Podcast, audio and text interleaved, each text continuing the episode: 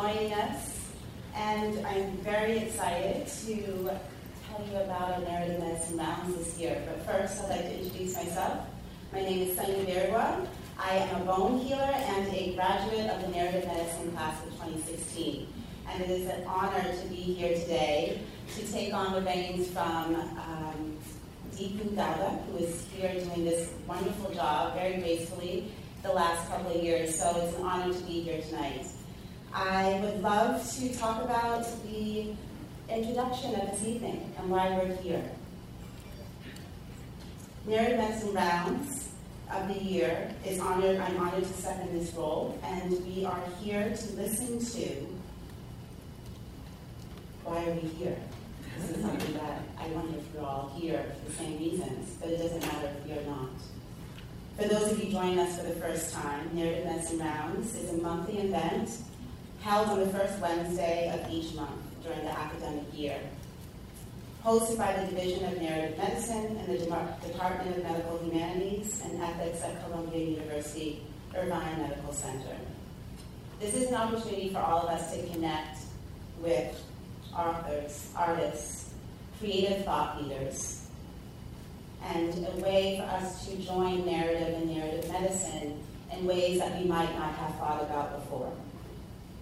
It's a relationship between narrative and narrative medicine.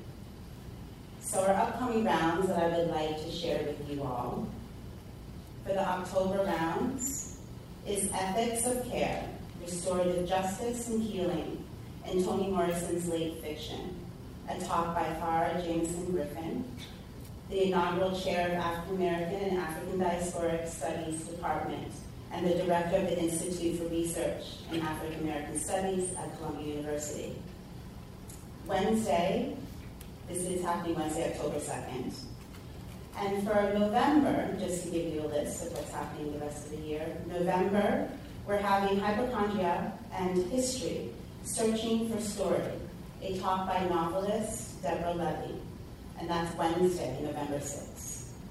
And for December, Writing a Biography, the Promise and Peril of Telling Someone Else's Life, a talk by Professor Maura Spiegel. They are all located here, so we hope to see you then.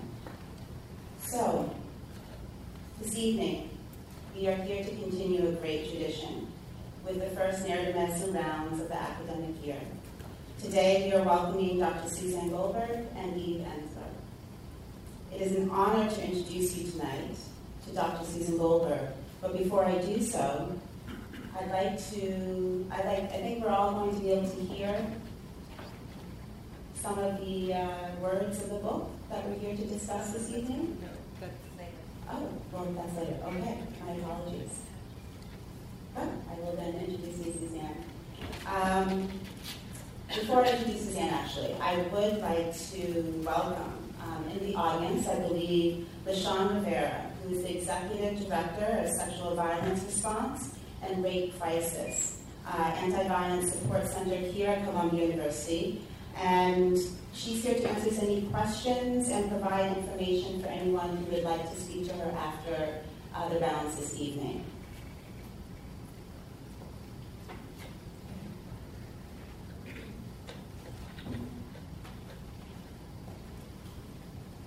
So, Suzanne, Dr. Suzanne Goldberg. Executive Vice President of University Life and Director, Center for the Gender and Sexuality Law and Sexuality and Gender Law Clinic. Just to give you a little bit more on Dr. Goldberg. One of the country's foremost experts on gender and sexuality, law, and leading advocate for the LGBTQ community.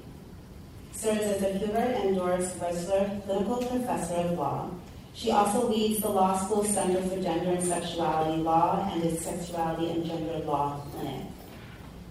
Dr. Goldberg joined the law school's full-time faculty in 2006. She previously served on the faculty's Rutgers School of Law, Newark Fordham Law School. In private practice, Goldberg served as a senior staff attorney at Lambda Legal, the country's first legal organization focused on achieving full equality for lesbian and gay people. During her time at Lambda, she served as co-counsel for the defendants in the landmark U.S. Supreme Court case Lawrence versus Texas. We are here very happily so to welcome you, Dr. Susan Goldberg. Thank you.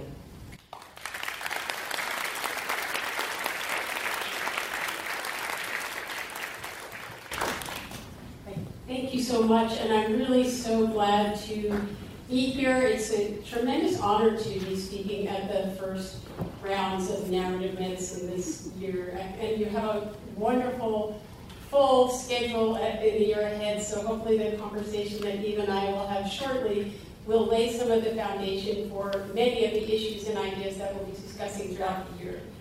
Um, so it's a special privilege to introduce someone who needs no introduction.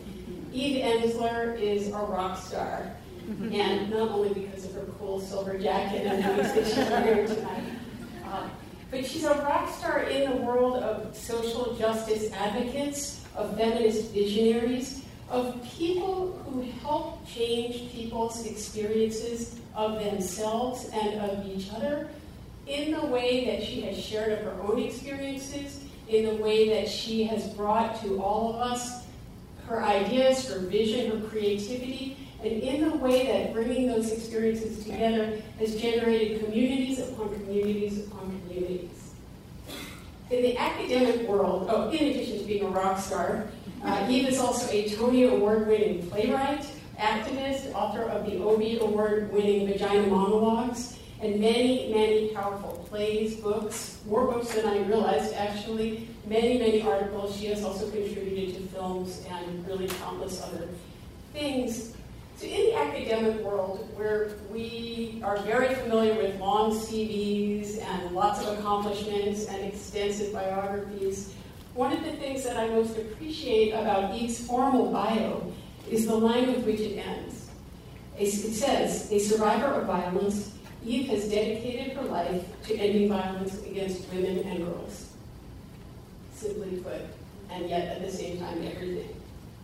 So you have almost certainly heard of or been to or participated in or spoken at vagina monologues. Is that fair to say that everybody at least has heard of the vagina monologues or most everybody?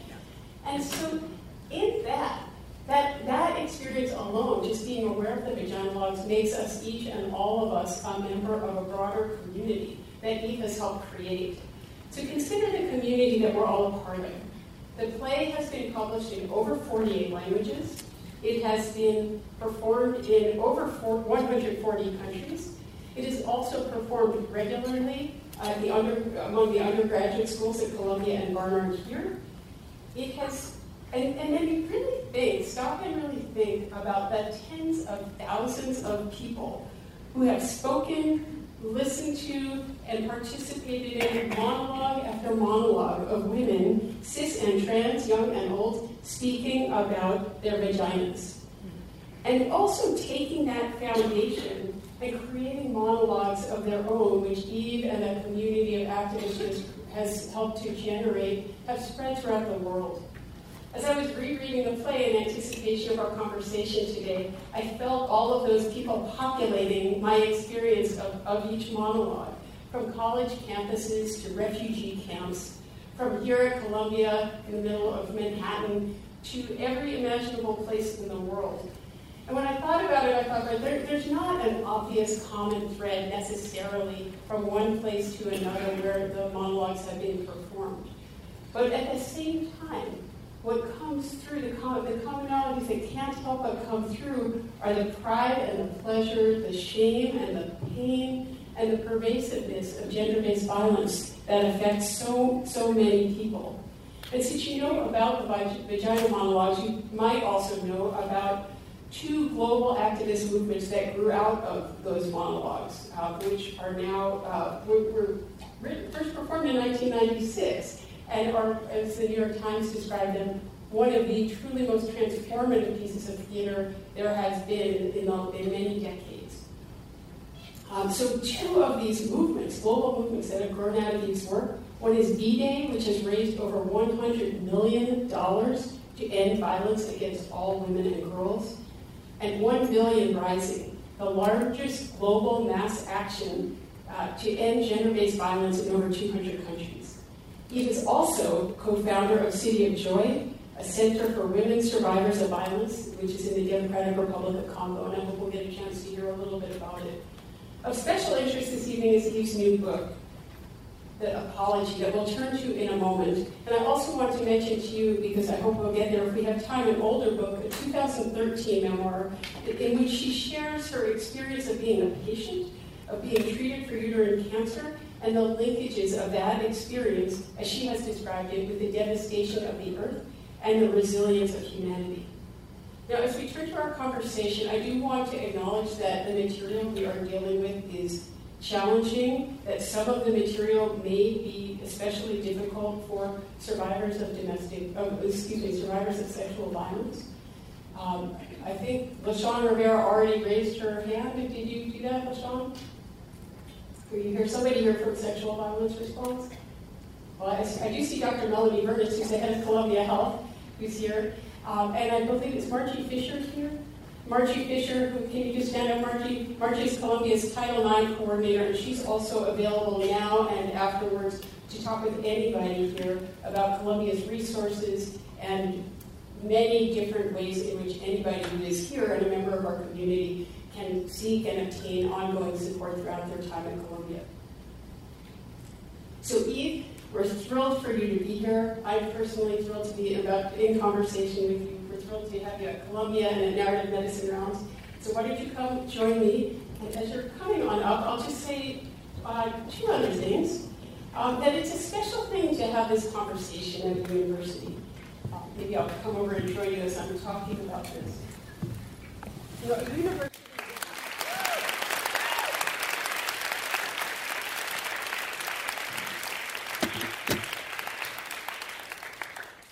There's, there's something about a setting of a university conversation that's just different, I think, from a lot of the other places in which we have conversations. The point of being here, that what we do at Columbia and what universities in general try to do, is to push the bounds of our knowledge. And the way we do that, essential and fundamental to doing that, is listening deeply to what others have created and what others have taught and what others are trying to teach us. And with that deep listening, we can then expand and build and engage together in a transformative process that pushes even further those bounds of our knowledge. And that, of course, that listening, that deep listening and learning and honoring what we learn from others is directly part of Columbia's narrative medicine division within the Columbia Department of Medical Humanities. So a quick word about format, and then I'll turn it over to Eve. Uh, in the spirit of rounds, we are going to hold a conversation, learning from each other and learning with everybody here. We'll speak for about 40 minutes. Eve will talk first about her book, The Apology. We'll hear a little bit from the book. And then we will have a conversation, and then there will be an opportunity for every, anybody here to raise questions. I think there will be cards distributed to you, and I will do my best to shuffle among them and ask as many questions as I can. Um, so, really thrilled to have you here. Thank you. And I'm thrilled to be here.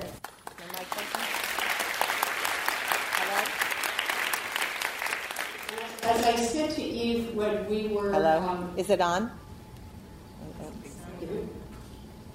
Try that again. okay. Hello? Mm. Okay. I think now I think it's on. Yeah. Okay.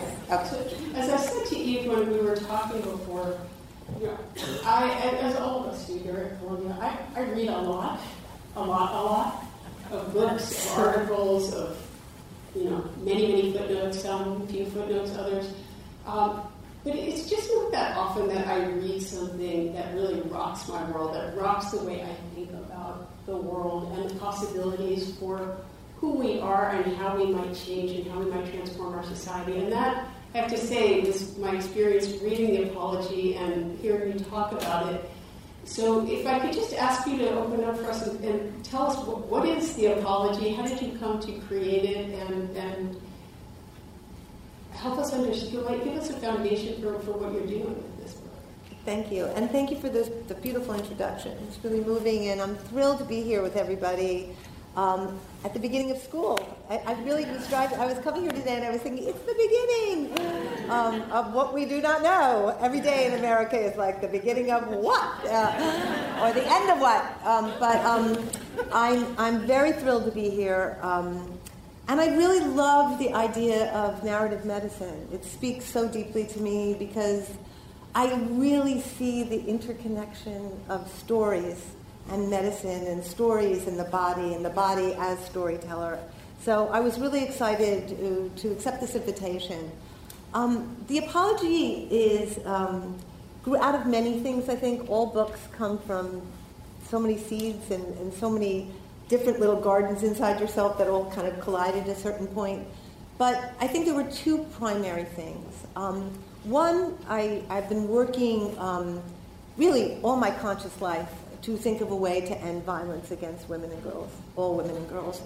Um, mainly because I'm the outcome of violence, I'm the consequence of violence. I was brought up in um, the environment of violence. And for many years, um, I felt that had set me on a trajectory uh, not of my own making. You know, it took me many years to catch up with that trajectory and, and begin to take my life in another direction. And I think um, when I became conscious enough and came out of the days of self destruction where I was trying to annihilate myself through self violence, I was saved by writing and through activism. And I have worked all of my conscious life to think how are we going to stop this disease, this plague of violence in general, but particularly towards all women, because I believe that women are fundamental to the life going on on this planet. And I feel in our movements, look, we have a 70 year old movement in this country that began with African American women who were fighting violence that was being inflicted upon them by white slave owners that goes through to now. I have been blessed to be part of that movement and to spend 20 some odd years working 12 hours a day in that movement. And then with the next escalation of Me Too, which has been, you know, incredibly energizing. But I feel we're stuck. I feel we're stuck. We've told our stories. We've opened shelters. We've done hotlines. We've, we've bared our souls. We've ripped ourselves apart. And yet, I just read, I just got a text on the way here from my sisters in Paris that femicide is so huge in France that 100 women have already been beaten this year. To death. To death. So, what is not changing? What is not changing? And I think that question has been just pushing and pushing and pushing at me. And the second piece of it is that as a survivor of enormous violence and, and sexual abuse as a child, I think I waited so much of my childhood for my own father to one day wake up and say, I'm sorry. I screwed up. Look who I am. Look, look what I was doing. What was I thinking? And, and that did not happen. And my father died 31 years ago. And the child part of me, that little girl part of me, is, was still waiting for that apology. It's, it's like, I think one of the things that happens when you're victimized, when you're marginalized, when you're degraded in any way, there is a part of you that is always secretly waiting for someone to get it and, and, and get your pain and get what you've been through.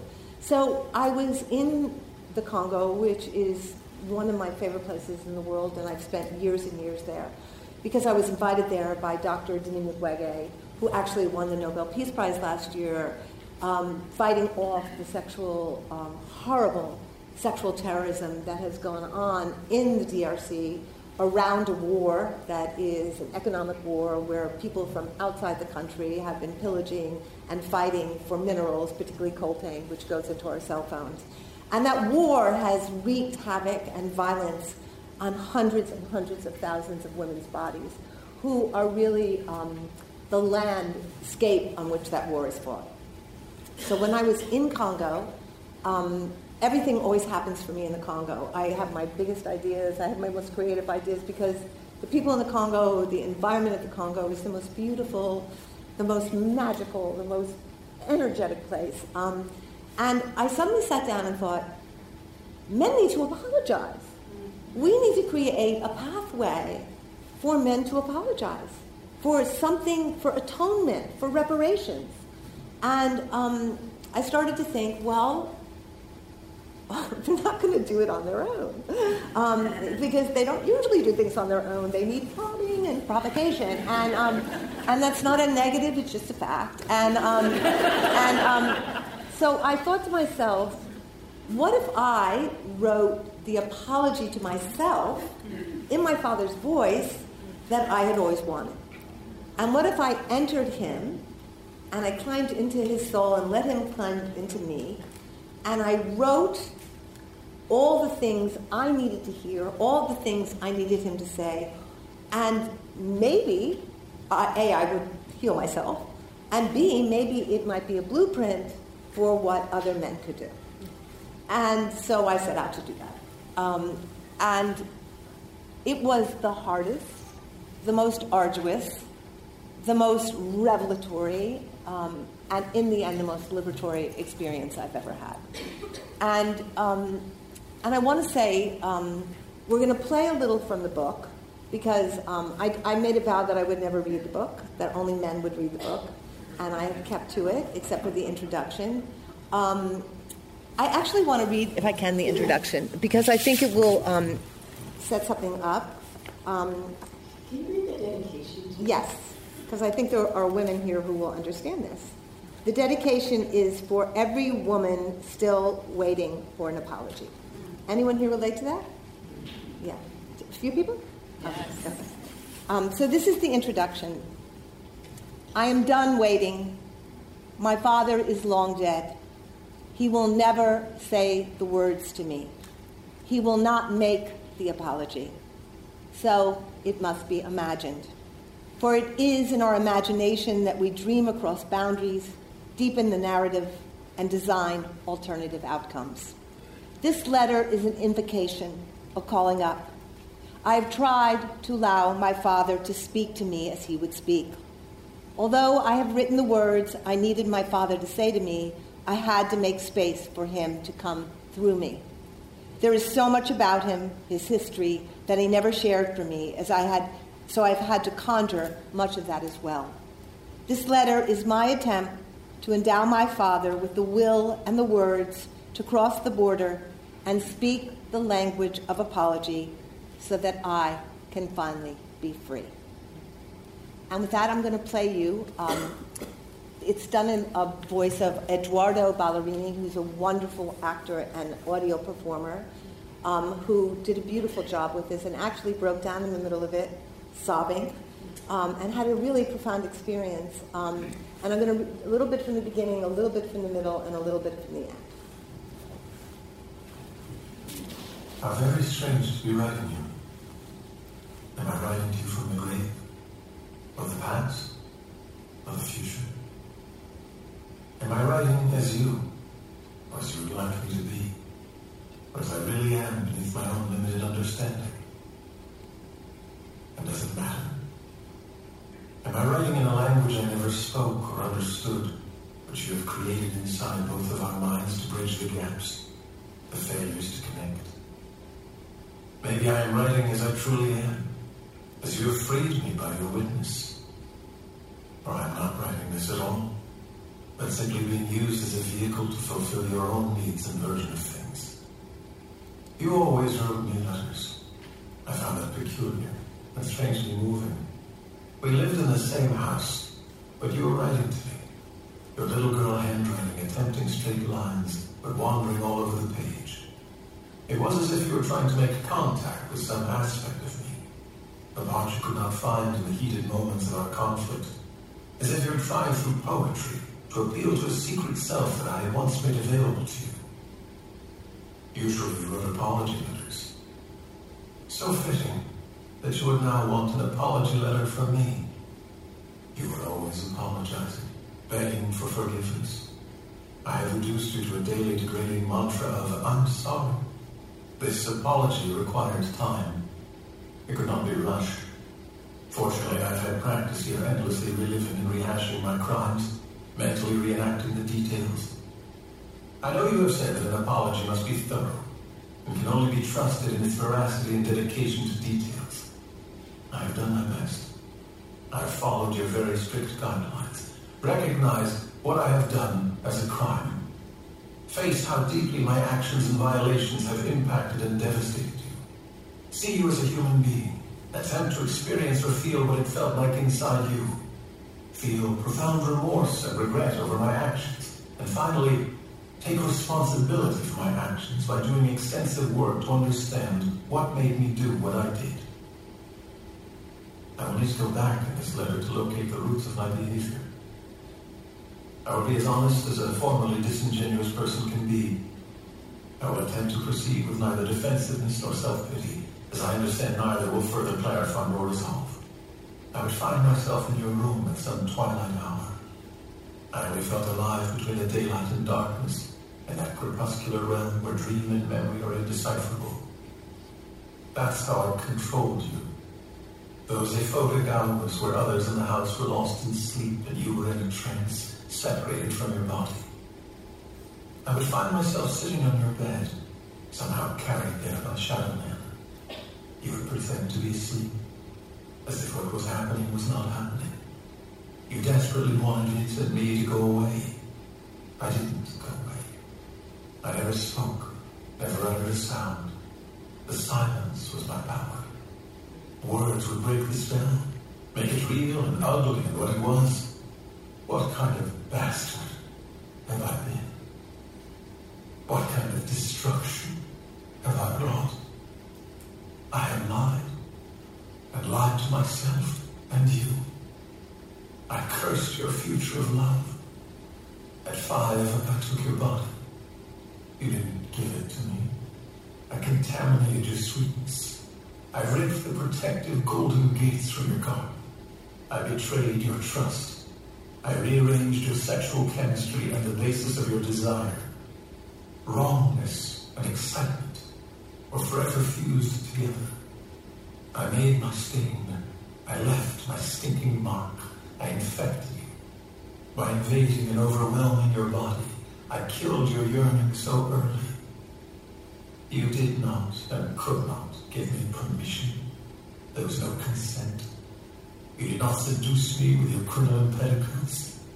You were simply being an adorable child. I overstimulated your five-year-old body and planted the seeds of intensity and thrill. You would push yourself too far, take heroin, jump off bridges, drive a hundred miles an hour. I robbed you of the ordinary. I destroyed your notion of family. I forced you to betray your mother. You lived in perpetual self-hatred and guilt. I created hierarchy, distrust, and violent competition between you and your siblings. None of you would recover. I robbed you of agency over your body. You didn't make any decisions. You didn't say yes. That was my projection in order to satisfy my needs. You were five years old. I was 52. You had no sovereignty. I exploited and abused you. I took your body. It was no longer yours. I rendered you passive. You compulsively gave it to whoever wanted it because I taught you you should. I forced you out of your body, and because were dislocated numb, you were unable to protect yourself. I compromised your safety and ability to defend yourself. I made it so that rape became what turned you on. I eviscerated your necessary boundaries so you never knew what was yours and when to say no or how to say stop. I tore the delicate walls of your vagina and made it vulnerable to disease and infection. Your body didn't and couldn't say yes. This was a convenient lie I told myself. You didn't know it was sex. I took what I needed by convincing myself you needed it too. I exploited your adoration. I forced you into secrecy, to lie to your mother, to develop a dual life. This split you in two. I made you feel like a whore. I made you feel you were never worthy of legitimate love. I made intimacy claustrophobic. I left my poison in you. I destroyed your memory by making you want to forget everything. This impacted your intelligence and ability to contain facts and take tests. I stole your innocence. I dimmed your life force. I made you feel your sexuality was the cause of bad things. I used your being and body to serve myself. I did all this. Eve, let me say these words. I am sorry. I am sorry. Let me sit here at the final hour. Let me get it right this time. Let me be staggered by your tenderness. Let me risk fragility. Let me be rendered vulnerable. Let me be lost. Let me be still. Let me not occupy or oppress. Let me not conquer or destroy. Let me bathe in the rapture. Let me be the Father. Let me be the Father who mirrors your kind-heartedness back to you. Let me lay no claims. Let me bear witness and not invade. Eve, I free you from the covenant. I revoke the lie. I lift the curse. Old man, be gone.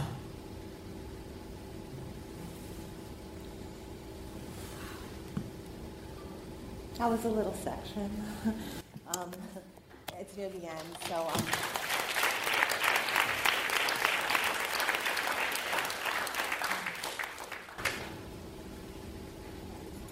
I, I said before that it rocked my world to hear what an apology would sound like for this kind of grievous, almost ineffable in the worst way harm.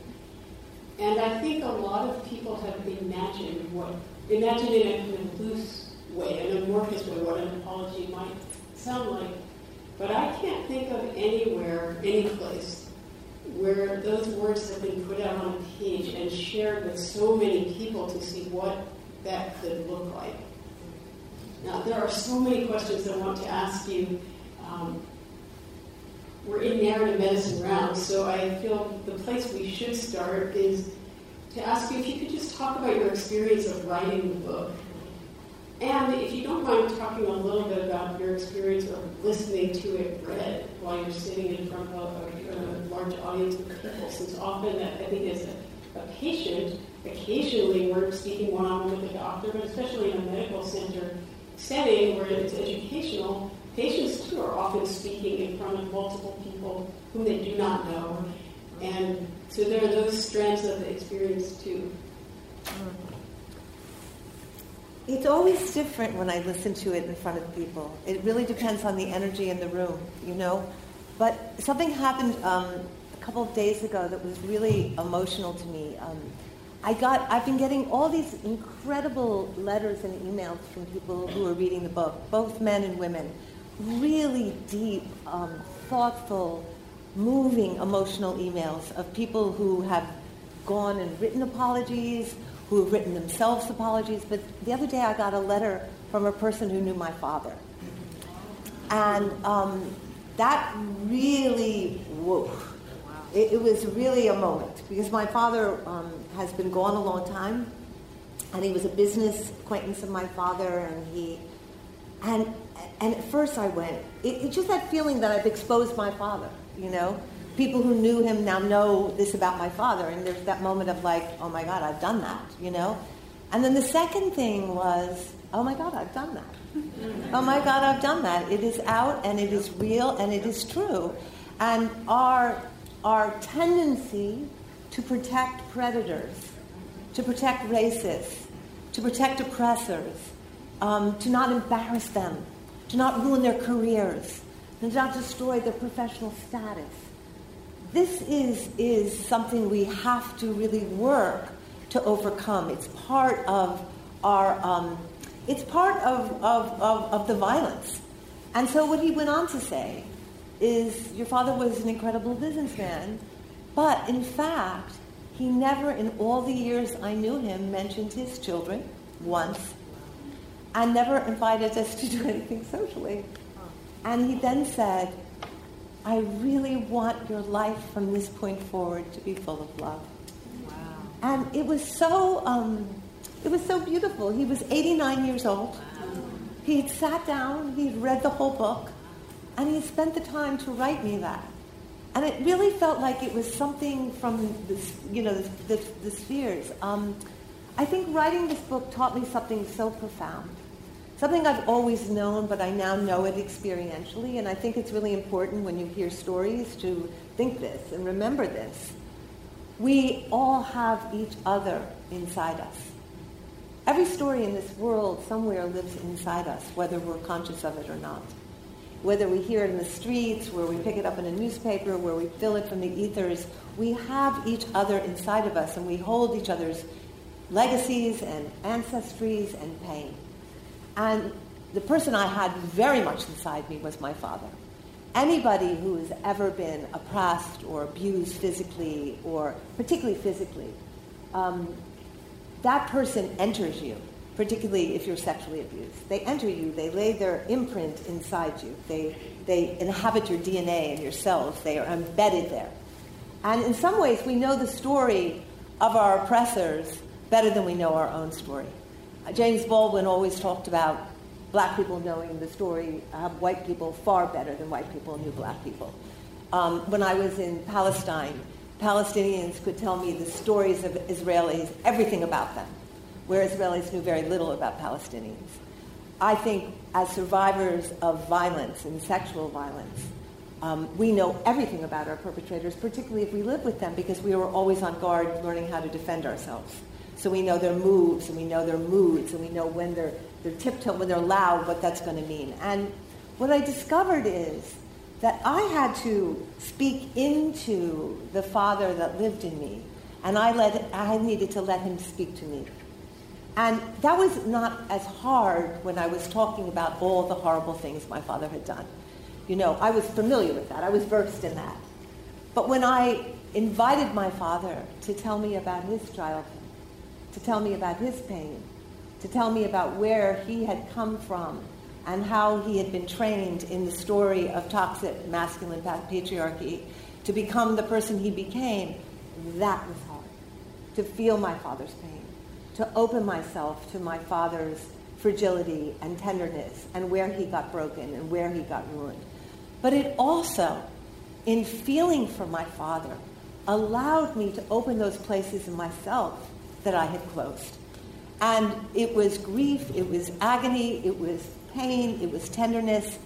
Um, and I think one of the amazing things that started to happen is once his voice arrived as I was writing, he kind of took over.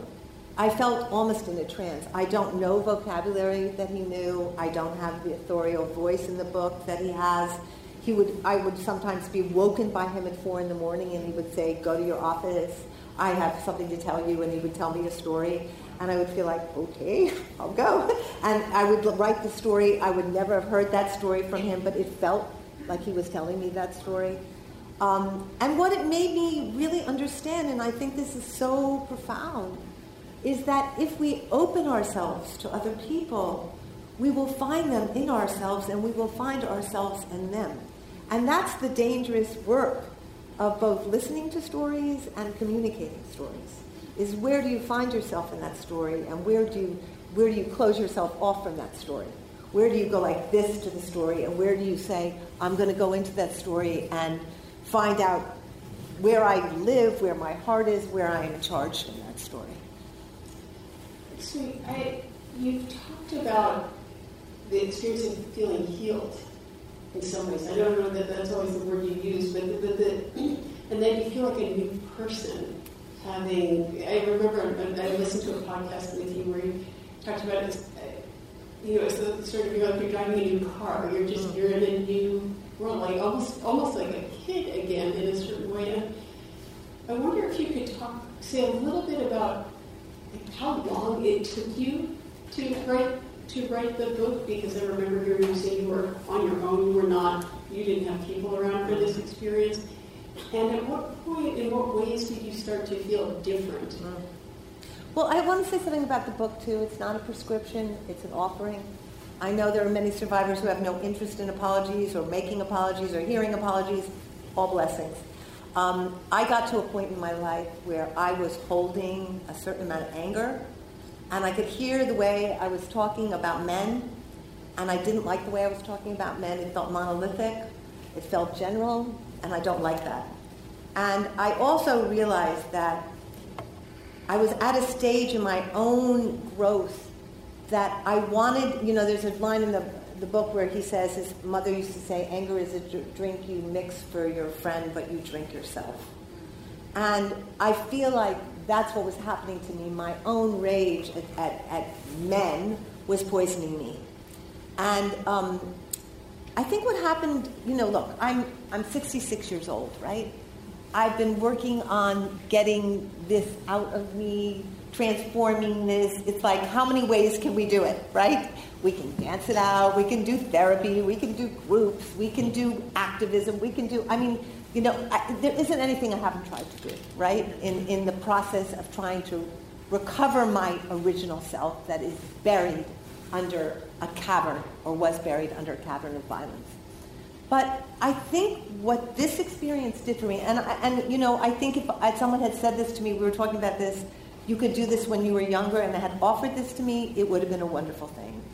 Um, what this experience did was it was thorough and it was experiential.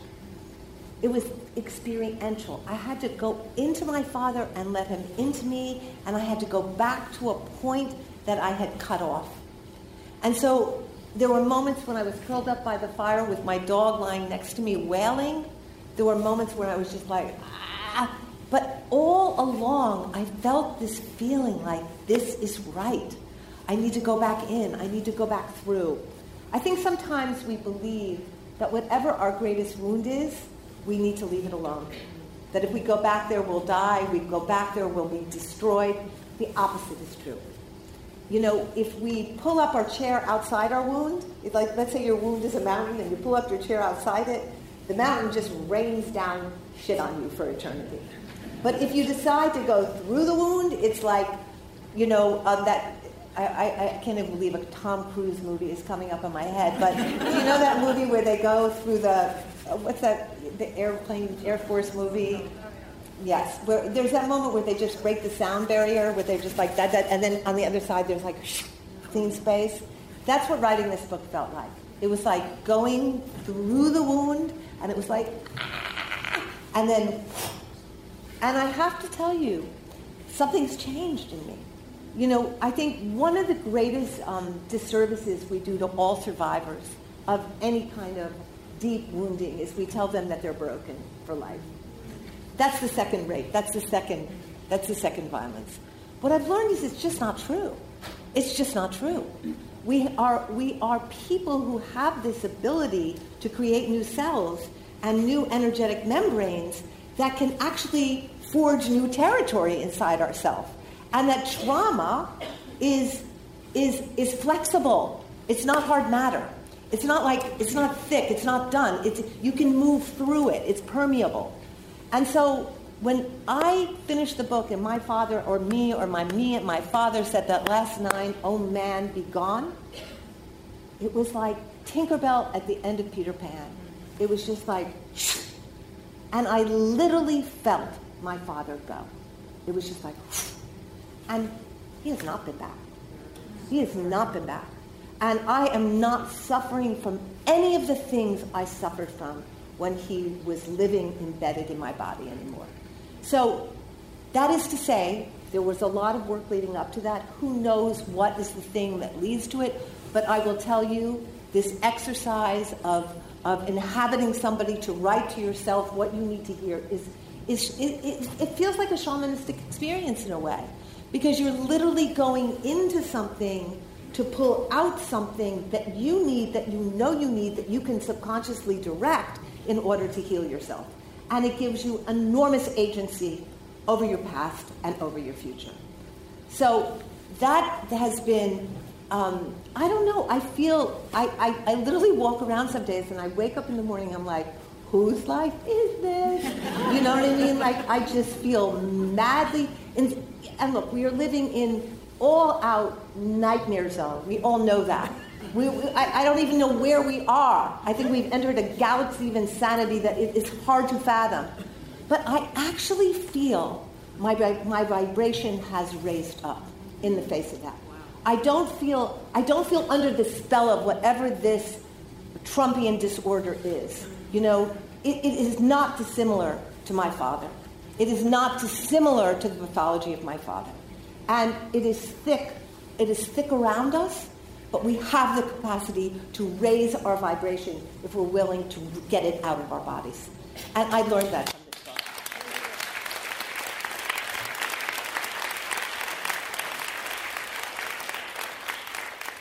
So I, I know we're, we're certainly closer at the time where I should be receiving cards with questions and comments. I, being a law professor, will be happy to ask you questions all night, um, but I do want to be sure to have, have some opportunity. Oh, we do? Oh, okay. Great. And I'm going to ask you another question. Um, thank you so much for, for sharing this with us. And as we were talking about before, the, the, it's incredible how resonant the apology and your experience of it is with the work of narrative medicine. The honoring of the story and the transformations that can take place both for the individual and the listener in the process of deeply, deeply listening. And it seems like you have all dimensions of this in your experience.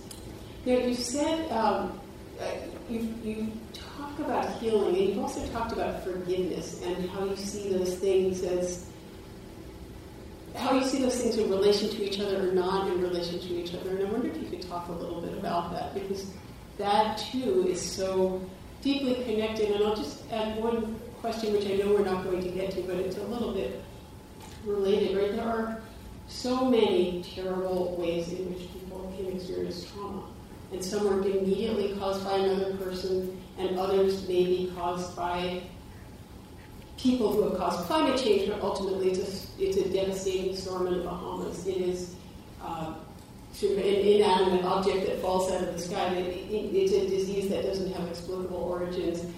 And so there's the question of, you know, when any of us wrestles with the, this kind of pain that has taken our lives in some measure from us, how do we how to think about that and how to relate to it? And I think in some ways you're, what you have to say about healing and forgiveness to me says something about that bigger question as well.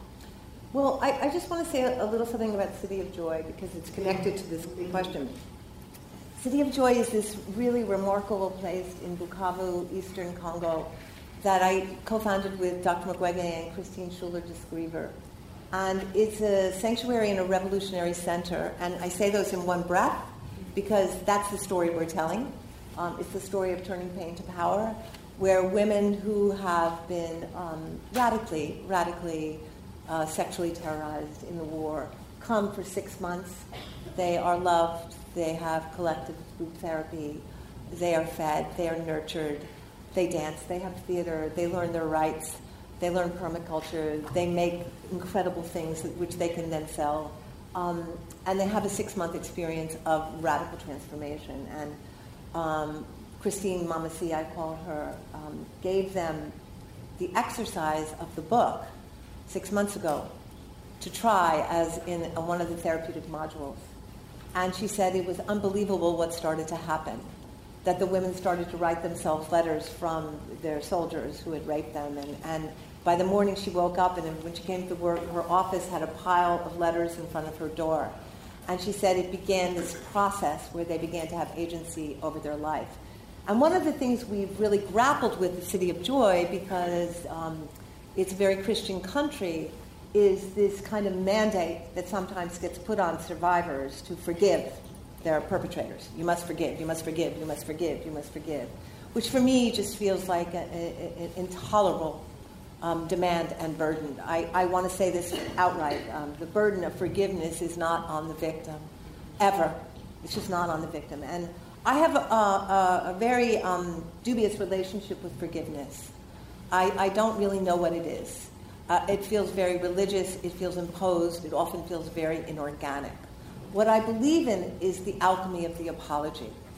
And what I mean by that is this when a person goes through a genuine apology process, when they detail an account of their deeds, when they show you that they have investigated their early days and their self and their culture to understand what brought them to do what they did, when they feel the impact it has had on you and let that impact in so that you know that they feel you, when they then take complete responsibility for what they've done and they make amends.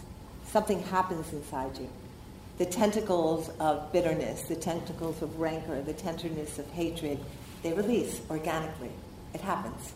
You don't have to do anything. And to me, that's the closest we get to forgiveness, right? Um, I look at people like Al Franken, and I look at people in our culture who have been called out. And sometimes I think it was, it was really not that hard. You needed to sit down and go through a process where you reckoned with what you had done, where you looked at what in me, what in my upbringing, what in my childhood, what in the culture of patriarchy taught me to be like this. And then what did I do?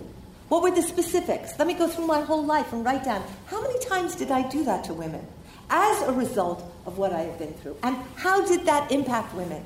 What did they feel when I did that? Made jokes or grabbed them or groped them. How did they feel? Let me go in to see how she feels. And then let me take responsibility for that. Had Al Franken done that? Had I can go down the list, we would have been more than merciful towards Al Franken. We would have released what we feel. But we're still left with an uncertainty. We're still left with doubts. Even though we love Al Franken's politics, there's still some part of us that can't fully let go. I, every, apo- every so called apology I've read by someone accused ends up being poor me, look what's been done to my career. It wasn't that bad. How could I have been so attacked? I was given no chance to defend myself. We can go down the list. But there is no evidence that there is concern for their victim. Evidence that something, and actually, we have to teach this. We have to teach this. We have to create pathways so that people can begin to find themselves into those pathways so that healing can occur. And I think really this is the crucial moment we are at.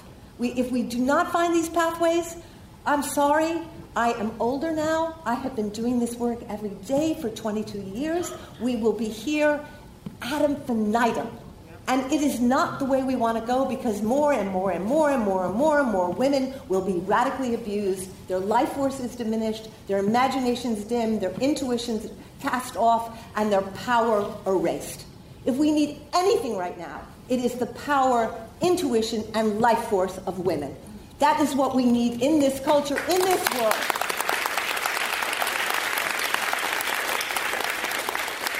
And so this process has to somehow find its way into our world so that men can go through a necessary process and then women can be healed by their process and healed by their apology and their atonement. And, and, and, and we can move on to the next layer of consciousness, which is begging to be born. and this, again, is really what um, I think you've taken us around the corner around a very important quarter in your thinking and in your laying out of the tenets of apology. So I want to combine a set of questions that you have. I should note that virtually on every single card I've received, the first or the last thing it says is thank you for your incredible work. Oh, thank you. Thank you. Thank you all so much. So, so I guess picking up on what you just said, and it's especially important in a university setting, how many people here are students now? Yay! Yeah, so when we're in a setting with all of these students, what you know, you you've ta- you just talked about sort of your hopes and your dreams in some sense for the book and for this project. Can you say anything more about what you would even what you would encourage students now to do? Obviously, you know that debates about consent have been roiling on campuses. You know that the conversations that take place among groups of men tend to be quite different than among groups of women. And then there's the question, of course, about where gender non-binary people, which is a growing group of people on, on campuses and elsewhere, um, uh, where, where that group has these conversations as well, especially since, at least from our own data, that is a group that is, um, has significantly higher rates of vulnerability than other men or women to sexual violence. But can you take us a little bit of a next step with what the students in the room might do, how they might take this forward? You know, I so believe in storytelling. I so believe in it more than anything in the world. I think it is what keeps the world moving forward, is how we tell stories and how we listen to stories. And I think one of the things that happens with, between people is we make so many assumptions about each other. Where we come from, what our values are, what we share, who we are, and usually they're completely insane and they're completely not connected to who people are. And then we find out years later, oh no, I felt like this when you touched me, I did this when you touched me. You know, I, I, I mean, I think all, I, I sometimes think all bad sex is predicated on bad communication, right? And it, it, and it really begins early on when we don't teach our children what sexuality is and what sex is, right? We pretend it's not going to happen, even though they've been having sex for years, right? Um, and I think part of what I would say if I were young now or younger is I think talk to whoever you're involved with. Man, woman, trans, they, everybody has a story. Everybody has trauma. Everybody has a wound, right? And so some people with their wound come at you. Some people with their wound withdraw. Some people with their wound have learned how to strategize and play games. Some people have used their wound to you know, work magic on you. But what I, what I don't see people doing is asking each other questions. How do you like to be touched? What is sex for you? What do you feel when you're naked? Do you like your body? Do you like parts of your body being touched and other parts not being touched? Are there parts of your body that feel wounded and when I get near it, you want to push me away? Do you want to push me away in general? Is intimacy scary to you? I would make lists of questions before I even touched anybody just to know them, just to know where they're from, just to know their history, just to know what brought them to this very moment when they're with you. Because I think so often we're misreading each other, we're miscuing each other.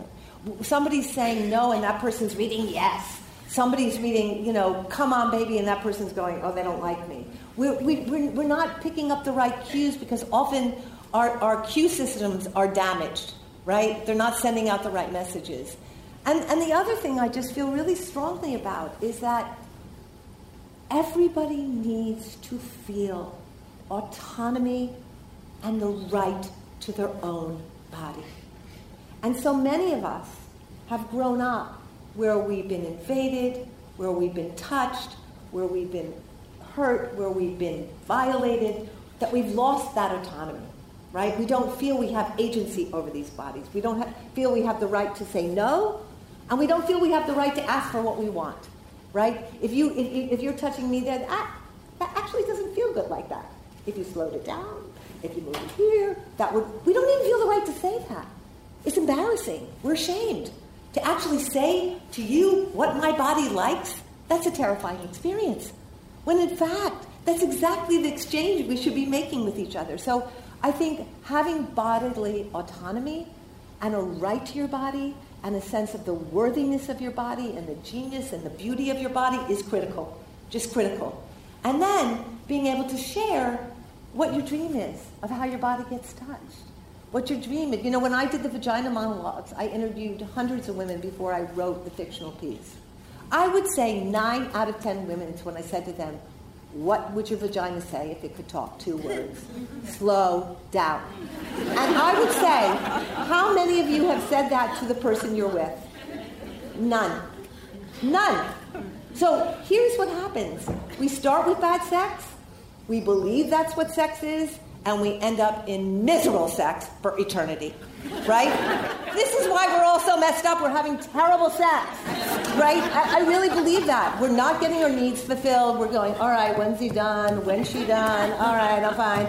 Instead of going, you know what? This could be a lot better.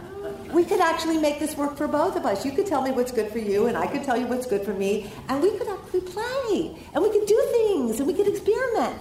And I think that's what commun- that's what storytelling is. That's what storytelling is. Imagine I have a body. This is what my body likes. You can third person it. You can separate it from yourself and tell the story. But I think those are critical things. Critical things. I, I want to point out three things about what you just said.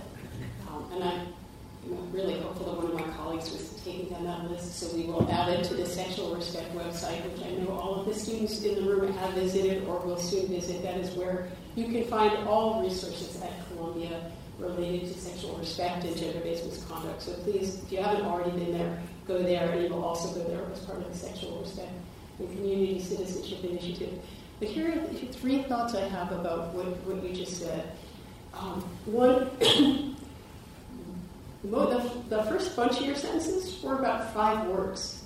So when you really think about what is, when each of us thinks about what is so challenging about doing this work and having these communications, these are not paragraphs, right? These are words to get out. And so what it tells us is that we're wrestling with a much deeper piece you're talking about, which is the shame or the, ooh, that's so uncomfortable or whatever it might be that makes it so hard to get the words out. It's not the words themselves. Um, a second uh, observation I have about the questions is that I actually would encourage each of us to ask those questions of ourselves, right? Because you, you talked about them at first and then you moved to the self. You talked about them at first as we often talk about consent, right? How do we communicate with the other person? How do we ask the other person about what they want? And one of the things that I have seen in the work that I've done in Columbia for a number of years now, related to sexual respect and gender-based misconduct, is that part of the gap is in people knowing what they want and being able to have that conversation with self. And one of the interesting questions, or I guess points of the areas of encouragement, I would say, is finding ways to have that conversation with yourself and finding the ways, even if they're uncomfortable, to have the conversation with other people, not about what other people want, but about what you want.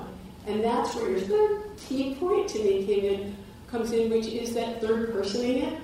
Right? And yeah, I don't want to have the conversation about yourself because that is just a step too far. The idea of having a conversation in the third person. It's certainly it's something that we do. She really likes. She feels good about this. Yeah. you know. Well, no, it's the Yeah. Yeah, exactly. It's the, it's the, the. Mhm. Like this is my vagina speaking rather than me speaking about it. I mean, it goes both places. Um, so there, there are so many questions, and probably I don't know what my five minutes. Oh, so I'll try for three, but they just get to two. The last one is short. Um, there's so in each question I want to compliment you for those of you who gave them, who, who've written them down. They're all wonderful and deeply thoughtful, and hopefully we'll get more chance to talk during the reception. Um, but there is a question that is, I'm sure you've gotten a lot of, when do we stop doing all the work? Bearing the entire weight, the burden of someone else's actions. How do, how do you think about that?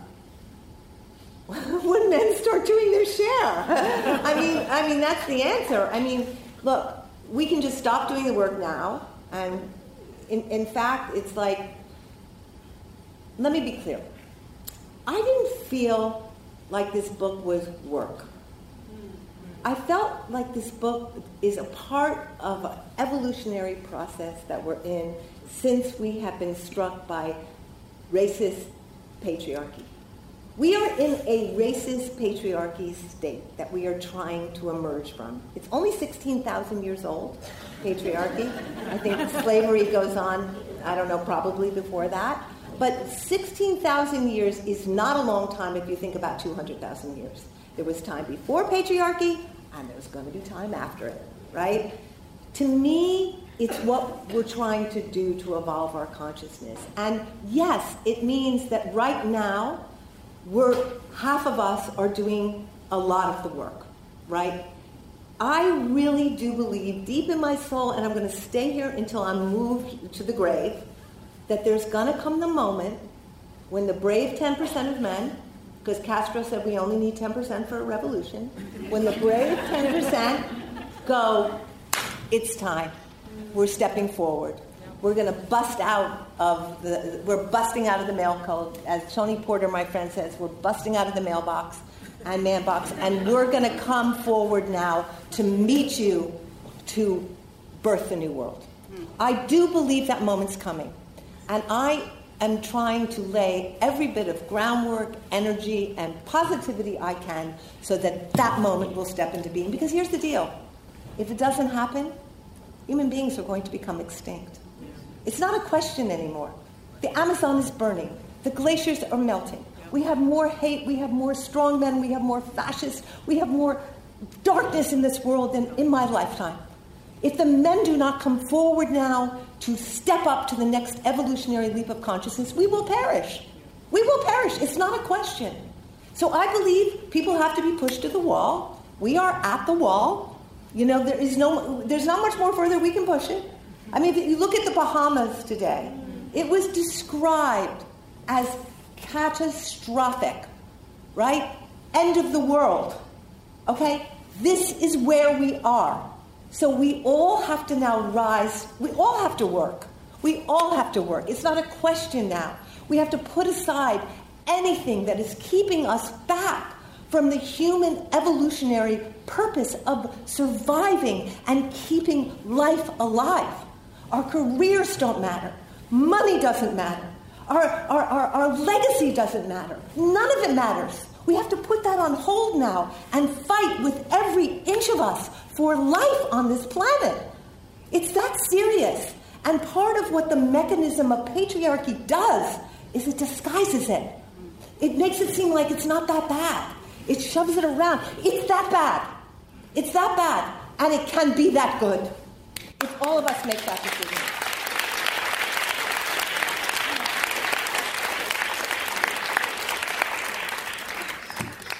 So I'll ask you a last question that, in a way, picks up on what you've just said and, and tries to address some of the other questions that you've posed, which is, you know, as you talk, there there is a sense, on the one hand, that you know none, the moment that any of us gets out of our seats here, we have to run and do and do because there's so much that is challenging in the world. And we can only do our piece, but we have to do our piece with urgency, with the kind of commitment, with the kind of eyes on what could be at the same time as reality, seeing the reality in front of us. So the, the last two questions are um, where does sleep come into this? and, and somebody asked, how do you sleep? Can you, do you sleep better now after writing this book? you can answer as personally or not as you'd like. And the second question, really related piece, comes out of the ideas that I've read a lot about the City of Joy, right? Where, where we exist in the devastating violence in so many different ways that you're talking about in a, you know, in a in a world where there's not a person who can't say they've been traumatized in one way or another. Yet, joy is the name of that city, and when you talk about it, I mean, I'm looking at you smile now, right? There's, there's the joy in it. So, so sleep and joy. Mm-hmm. Sounds good, both of them. Um, I want to say a couple of things. I'm so glad you asked me that question. Um, I really have this feeling lately, and I got a really clear vision this weekend about something. Um, the forces of darkness, the forces of patriarchy, the forces of fascism, the forces of hate, that seem to be encroaching and getting deeper and deeper. We can't beat them on their terms. We can't beat them on their terms. We don't have the guns. We don't have the hate. We will never hate like that. We'll never, we'll never, we'll never be cruel like that. What we have is our light. What we have is our love. What we have is our force. What we have is our joy. What we have is our vitality. What we have is our fierceness and commitment to the planet, to the earth, to each other. And I got this vision this weekend, and all it said was raise the vibration. Raise the vibration. So I've been trying to think what does that mean to raise the vibration? We're in their vibration right now, right? We're in their vibration. We're operating within their network. We've got to raise the vibration. We've got to bring out our lovingness, our kindness, our willingness to say, if I have privilege, if I have entitlement, come next to me, share this. I bring this to you. If I have, if, someone's alone, how do I, I had a dream last night that there was just this man lying in the middle of the road, and he was just his ankles were swollen and everyone was walking past. And I just sat down with him. And I just picked him up and I held him and he looked at me and he just started weeping. We have to pick up the people who are fallen. We have to love the people who are broken. We have to raise our vibration so everyone around us gets raised up into their vibration so we can begin to have the imagination and the vision and the solidarity to move us out of this darkness. And that, whatever raise the vibration means for you, figure it out. Mm. What do you have to do to raise your vibration? Is it stop watching the news and stop talking about the horrible things every minute and start talking about the wondrous things that are happening? I was down in Brownsville, Texas, going from shelter to shelter, meeting such amazing people, young lawyers, Latina lawyers, who were there case after case making Sophie's choice about which immigrant child they were going to save and which they were going to let perish, right? I went from shelter to shelter of kind people who would open their houses and were taking an immigrant after immigrant, feeding them and nurturing them and rubbing their feet. Those are the people we need to be focusing on. So we improve our vibration. So we raise up our vitality. We don't need to give this predator in chief any more attention. We don't need to talk his name. I have tried to never mention his name. Mention the name of our brothers and sisters who are doing the real work to end to be against racism, who are doing the real work to stop police brutality, who are doing the real work to reach out to all these beautiful migrants who are fleeing such desperate situations and welcoming them in, and become one of those people and raise the vibration. Because I really believe we can do it.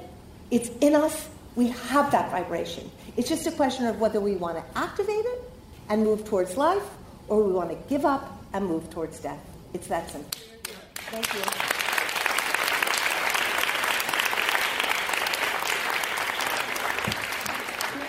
There's something very important about talking about this on a medical center, on a health sciences campus, where the work of change and the work of healing and the work of unraveling the mysteries of life and and finding ways to enhance the, the, the experience of, of all of us um, takes imagination. It takes the kind of imagination and the willingness to step out of what we know and what we always do, the kind of work that you did, The Apology, the kind of work that the Division of Narrative Medicine does. So I want to thank you, Eve, for sharing your insights with us, your joy. You didn't tell us about sleep, but that's okay. We can talk about that. um, your, your, your, your joy, your pain, and your just profound imagination and inspiration that I know each of us will take with us. I want to thank everybody here. Thank you all. You've been so time to come lovely. Really. Thank you.